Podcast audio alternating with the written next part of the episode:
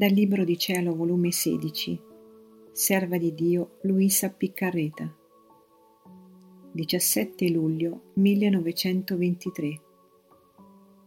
Gesù mette nell'anima di Luisa tre colonne per appoggiarsi.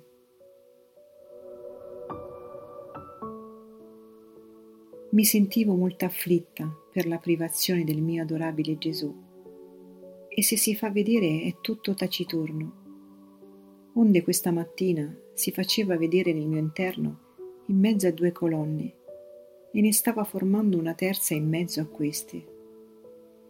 Ed ora si poggiava ad una, ed ora all'altra, ed ora alla colonna di mezzo che stava innalzando. Quindi sorpresa gli ho detto, Amor mio e vita mia, quando avete messo queste colonne nel mio interno? Adesso state più comodo, se siete stanco potete poggiarvi. E lui, senza darmi retta, continuava ad innalzare la colonna e taceva. Un Dio. Ma dimmi, perché non mi parli? Che c'è? Dove ti ho offeso? Forse è per la mia ripugnanza nel non voler far conoscere la verità che mi dici, che per punirmi ti fa tacere. Ma io te lo promisi che non lo farò più e ricordati che restammo in pace. E Gesù guardandomi e dando un forte respiro mi ha detto, Figlia mia, sto lavorando, allargando, preparando e quando io lavoro non ho voglia di parlare. Prima voglio operare e poi parlare.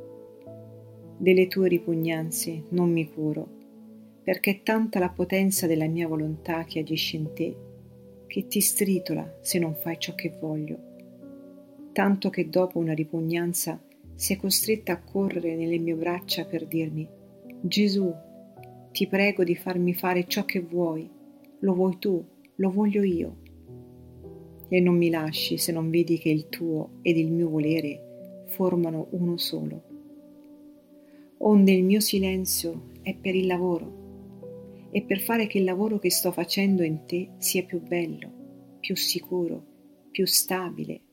L'ho messo in mezzo a due colonne più forti, più alte, le quali una è la mia umanità e l'altra è la mia mamma, dove solo posso poggiarmi.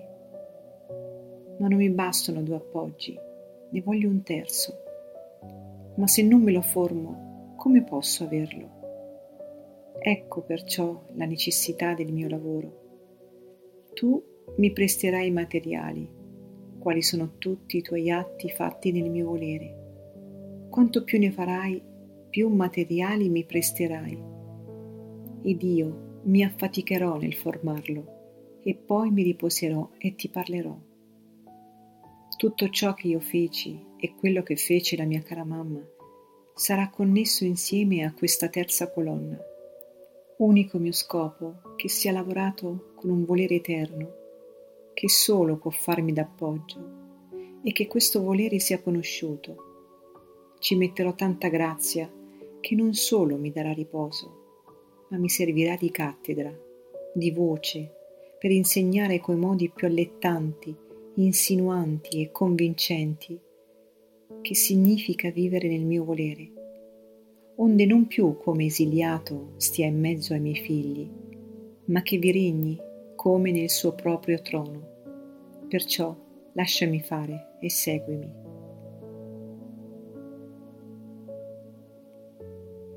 Onde dopo è ritornato di nuovo e continuava a farsi vedere nel mio interno, che stava tutto intento al lavoro, ed in silenzio ci guardavamo. Ho alzato gli occhi e vedevo ad una colonna messa in cima la testa di nostro Signore e dall'altra quella della Regina Celeste, ambedue coronate. Alla terza colonna che stava formando stava preparata da metterci in cima la mia testa e la corona che doveva coronarla usciva metà dalla corona di nostro Signore e metà da quella della Vergine Santissima che unendosi insieme queste due metà ne formavano una sola. io sono restata meravigliata e incantata ed il mio dolce Gesù mi ha detto, figlia mia, hai visto quanto mi conviene lavorare per formarmi il terzo appoggio?